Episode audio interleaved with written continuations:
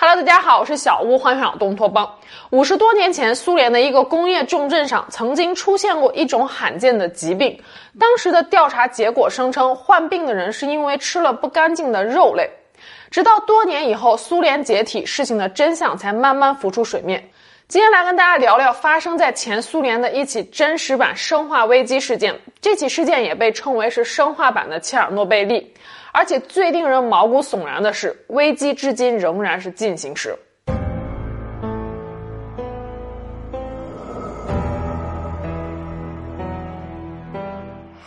一九七九年四月的一天，莫斯科以东的一座工业城市斯维尔德洛夫斯克市的一家医院迎来了三名急诊病人，他们的症状非常的相似，都出现了发热、干咳、头痛、胸闷、喘不过气来。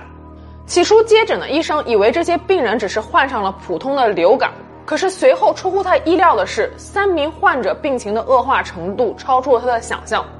第二天已经有两名患者离世，还剩下一名因为呼吸困难陷入了昏迷。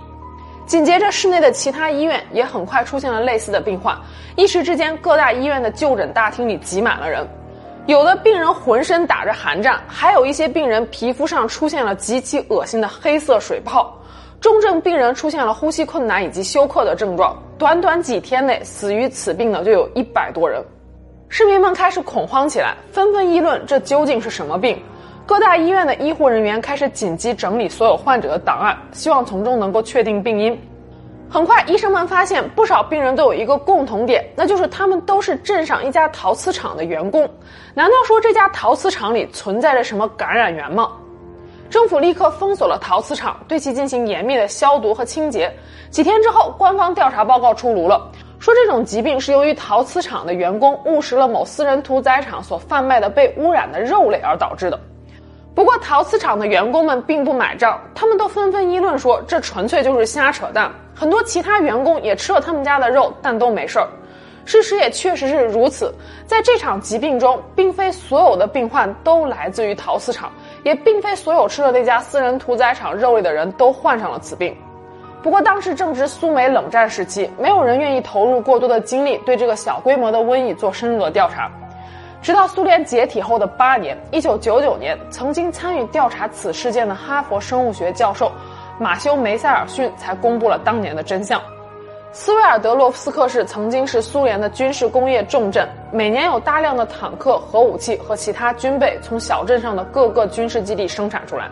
陶瓷厂位于小镇上的第三十二号营区，紧挨着三十二号营区的十九营区就有一座戒备森严的军方设施。当时老百姓没人知道，这十九营区的军方设施实际上是一家秘密研制生化武器的机构。马修梅塞尔逊教授当年在仔细分析了所有病例之后，发现感染者从十九营区的生化基地开始，在五十公里内呈现了直线分布。吃某家屠宰场的肉类不可能造成这种直线形状的分布，只有风可以做到这一点。也就是说，很有可能是实验基地的某种致命物质泄漏了，随风飘散到了小镇的不同位置。事实证明，马修梅塞尔逊教授当年的调查结论是正确的。而这种泄漏的致命物质叫做炭疽。后来，俄罗斯总统叶利钦也承认，1979年发生在前苏联斯维尔德洛夫斯克市的所谓的怪病，是从19营区军事基地泄露出来的。当年所公布的死亡人数只有一百零五人，但事实上，确切的死亡数字早就已经被克格勃给销毁了，也无从考证。那么，炭疽菌究竟是如何从19营区泄露出来的呢？苏联解体后，很多著名的生物学家、化学家都逃往西方国家。前苏联生化部门副主任肯·阿里贝克来到了美国，成为了美国生化领域的顾问。一九九九年，他出版了回忆录《生化危机》一书，其中详细记载了泄漏事件的起因。二战期间，生物细菌战被很多国家当作是制胜的法宝，英国、美国、日本都纷纷加入到生化武器的研究队伍当中。而炭疽武器化最初就是从臭名昭著的日本七三幺部队中产生的。二战结束之后，苏联军队在打扫战场时发现了日军未来得及烧毁的炭疽研究报告，于是苏联军队就将这些研究报告秘密带回国，以他们为基础研究出了更为成熟的炭疽生化武器。肯·阿里拜克在书中提到，十九号营区主要是用于生产一种名为炭疽八三六的武器。自然条件下，炭疽病是通过炭疽杆菌的芽孢进行传播的。可以大致分为皮肤型炭疽、吸入型炭疽和肠道型炭疽三种。当炭疽杆菌通过皮肤上的伤口进入人体后，感染的伤口会形成一个黑色的极其恶心的水泡，这就是皮肤型炭疽。当炭疽杆菌通过呼吸系统进入人体后，最初会出现类似于发烧、流感、浑身酸痛的症状，随后会出现呼吸困难和休克，这就是吸入型炭疽。发生在前苏联斯维尔德洛夫斯克市的大规模炭疽感染就是吸入型炭疽。最后，如果吃了受炭疽杆菌污染的肉类，会引起肠道型炭疽，其症状包括恶心、食欲不振、呕吐、发烧、吐血等。虽然炭疽病很少在人与人之间传播，大多数情况下，只有暴露于炭疽孢子的人才会患上炭疽病。但是炭疽病的死亡率极高，尤其是吸入型炭疽，没有及时治疗的话，致死率高达百分之八十五；即使是得到了治疗，致死率也有百分之五十。炭疽作为生化武器，有杀伤力强、隐匿性强和培养相对容易的特点，因此也被称为是穷人的核武器。曾经有微生物学家指出，如果恐怖分子想要在全球肆虐，生化武器将会是首选，因为想要造成一平方公里内百分之五十的死亡率，用常规武器需要两千美元，用核武器需要八百美元，用化学武器则需要六百美元，而用生物武器是最便宜的，一美元足矣。在生化实验室中研究的炭疽武器，为了充分利用其空气传播性，会将炭疽菌做成一种非常细腻的粉末，将粉末安装在导弹的弹头上，在弹头爆发的一瞬间形成气溶胶，或者直接用飞机进行空投，给敌人造成最大规模的伤害。苏联斯维尔德洛夫斯克市的十九号营区曾经是最忙碌的炭疽武器生产工厂。这里的工人以三班倒的形式，保证工厂中二十四小时不间断地生产出粉末状的炭疽武器。而在实验室中，将这种致命的粉末和外界隔离的最关键工具，就是干燥机排气管上的一道过滤网。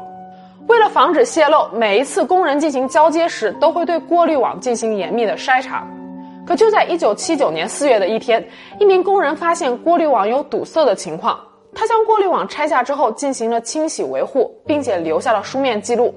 可是马虎的值班主任并没有将这件事写进当天的生产日志当中，导致下一班值班主任上岗之后没有安装过滤网，直接开启了机器，悲剧就这样发生了。无数武器级别的炭疽菌直接被推向了外部的世界，顺着风向向市区袭去。虽然几个小时之后工人就发现了问题，但是大祸已经酿成。最终，距离十九营区最近的陶瓷厂工人成为了最先染病的对象。当天工作的工人大多数都患病了，一个星期之内，大部分病患先后死亡。当时没有人知道具体有多少炭疽孢子从十九号营区飘出，但有专家估计，粉末的总重量应该是在一千克左右。不过，即使是这些炭疽孢子，如果充分扩散，也会导致十几万居民患病。但不幸中万幸的一点是，当天的风向并没有飘向市区，而是落到了人迹罕至的地区。这起事件后来也被人们称为是生化版切尔诺贝利事件。然而，事情到这儿还远远没有结束。炭疽泄漏事件过后，苏联并没有吸取教训，去销毁那些苦心研究的宝贝们。那么，十九号营区没日没夜所生产出来的炭疽粉末究竟去了哪里呢？在一些内部知情者的圈子中，流传着这样一个都市传说。约有一百到二百吨之多的炭疽包芽被秘密转移到了一个曾经在地图上找不到的小岛，这座岛也被前苏联的生化专家硬生生的打造成了一座剧毒之岛。一九七一年，一群苏联科学家乘坐船只来到了中亚咸海中的一座与世隔绝的无人岛上考察水质。这座小岛后来被命名为沃兹罗日尼亚岛，位于哈萨斯坦共和国和乌兹别克斯坦共和国的交界处。科考小队登岛之后不久，怪事就发生了。因为不熟悉岛上的地形，科学家们很快就迷了路。在深入小岛之后，突然之间遭遇了一团褐色的烟雾，紧接着队伍中的一名女科学家就出现了剧烈的咳嗽。几天之后，出现了反复的高烧、浑身酸痛、肌肉无力的症状。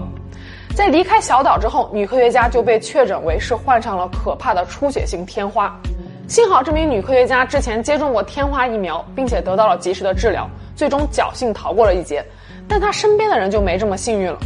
在此期间，一共有九人被感染，包括女科学家弟弟在内，一共有三人死亡。一年之后，有人发现，在小岛附近漂浮了两具渔民的尸体。岛上的居民觉得这两名渔民应该是染上了怪病。随后鱼群开始大量的死亡，数万只高鼻羚羊也不明原因的死去，咸海一度出现了万径人踪灭的景象。整座小岛被一种死亡的气氛所笼罩着，任何尝试接近它的生物都像被下了诅咒一样，通通死于非命。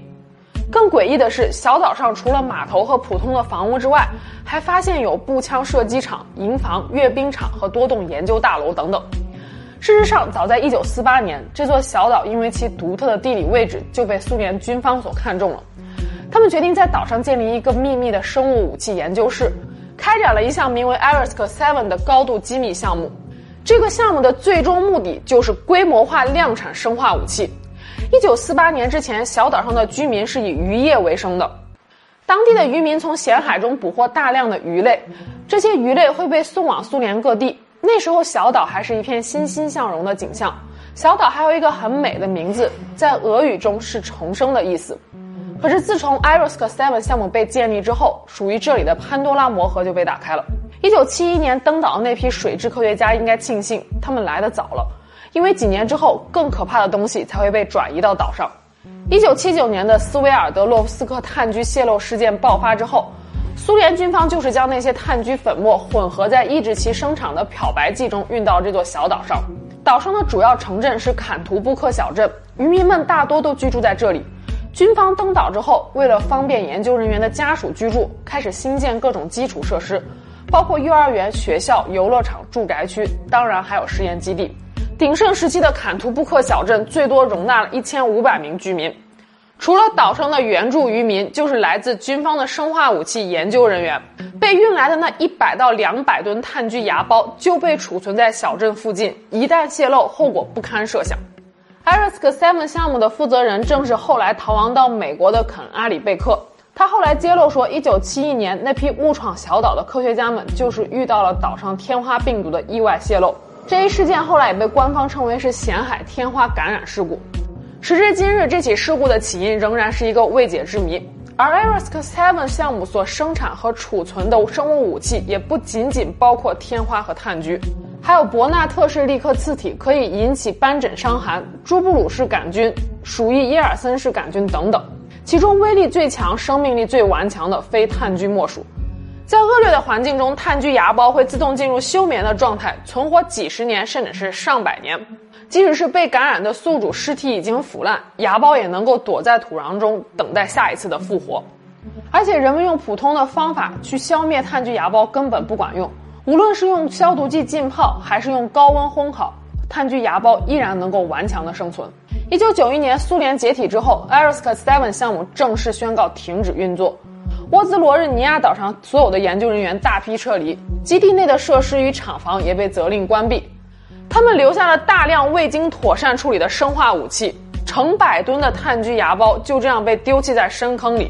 而此后，这些生化武器多次泄漏，将小岛变成了一个不折不扣的剧毒之岛。岛上的居民也都纷纷撤离，曾经热闹的坎图布克小镇一下子变成了鬼城。直到2002年，这座剧毒之岛才迎来了新的转机。美国决定斥资六百万美金去清理岛上所遗留下来的生化武器，尤其是炭疽杆菌。但是美国也不是慈善家，他们这么做也是有原因的。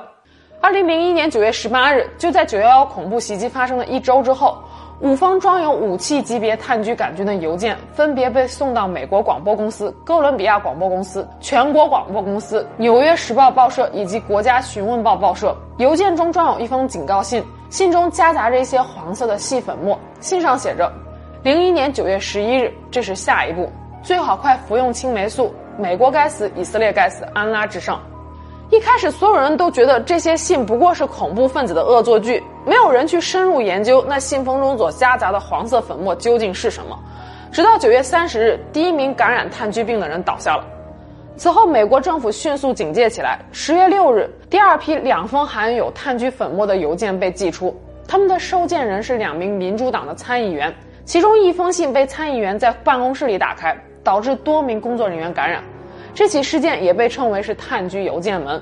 事件中共有二十二名受害者不幸染病，其中五人不治身亡。一开始，美国将矛头指向了俄罗斯或者是伊拉克，但是经过了漫长的调查之后，尴尬的事情发生了。他们发现这些炭疽杆菌就是来自于本国位于马里兰州的陆军生化战研究室。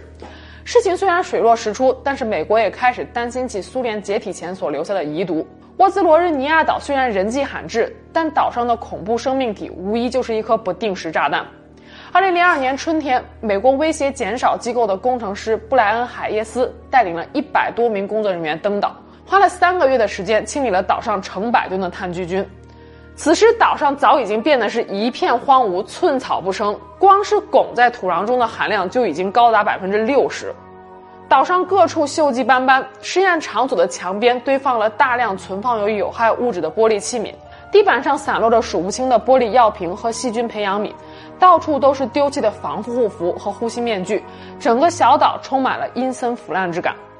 布莱恩带领着工作人员在埋葬炭疽杆菌的深坑旁边挖了一道深沟，先在深沟上铺上一层塑料布，然后撒上数吨的漂白剂，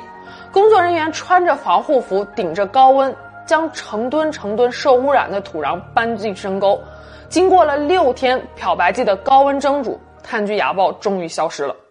事实上，炭疽病早在远古时期就已经被发现了，在《黄帝内经》中对炭疽就有着详细的记载。当时将人感染的炭疽称作为痈，而动物感染的炭疽称作为黄。公元八十年，古罗马炭疽病流行，死亡近五万人。一六零七年，欧洲的炭疽疫情严重到死亡了六十万人。到了第一次世界大战期间，德国人开始在战争中使用炭疽芽孢威胁协约国的马车和战队。二战时就更不用说了，与沃兹罗日尼亚岛非常类似。一九四二年，英国在苏格兰高地附近一座名叫格林纳德的无人荒岛建立了生化实验室。当含有无数炭疽粉末的炸弹在小岛上空爆炸之后，几天内岛上的牲畜尽数死亡。直到三十多年后，科研人员对岛上的土壤进行采样时，还发现了土壤中依然存活着大量炭疽芽孢。各国政府其实早就已经意识到了生化武器的可怕。一九六九年，时任美国总统的尼克松下令终止炭疽武器的研发。一九七二年，美国、英国、苏联等多个国家共同签署了禁止生化武器公约。直到二零零一年，已经有一百六十二个国家签署了该公约。可事实证明，这些所谓的公约不过都是幌子。各国依然是找尽了借口去建立生物防御实验室，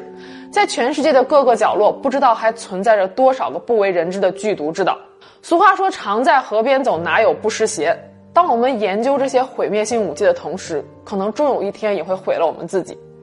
那今天就我们下期节目见了，拜拜。